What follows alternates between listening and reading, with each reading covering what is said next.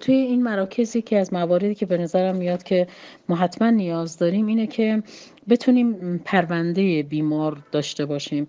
یعنی پرونده ای که توی اون مثلا مشخصات بیمار نوشته شده و اینکه در واقع ما الان در مورد کدام یک از رفتارهای انتخاب شده توسط خود فرد و ما داریم روش کار می‌کنیم و درصد پیشرفت فرد برای اون رفتار رو بتونیم توی همون پرونده بیمار ثبت کنیم و میزان پیشرفتش رو هم هم خودش بیمار بتونه مشاهده کنه. یعنی ما در واقع دو سه تا مطلب نیاز داریم که حالا تو بعضی از این مطالعاتی که به صورت مداخله ای دانشجویان ما چه توی ارشد دکترا انجام دادن داشتیم که مثلا در مورد فیزیکال اکتیویتی یا همین مثلا حالا کاهش مصرف نمک به فرد گفتیم که شما یادداشت کن که مثلا روزانه چه کارهایی رو داری انجام میدی.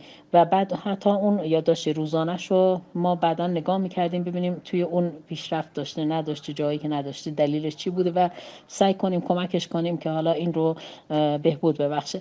پس ما یه پرونده برای مرکز نیاز داریم که بتونیم توی اون مرکز اون رو حفظش کنیم و پیگیری کنیم. حتی مثلا نیومدن بیمار برای جلسه بعدی رو یادداشت کنیم که بتونیم مثلا از طریق حالا منشی دفتر یا خودمون پیگیری کنیم که چرا بیمار برای هفته بعد مثلا مراجعه نکرده. یکی هم نیاز داریم که خود فرد اون رفتاراشو بتونه در واقع ثبت روزانه و ماهانه بکنه.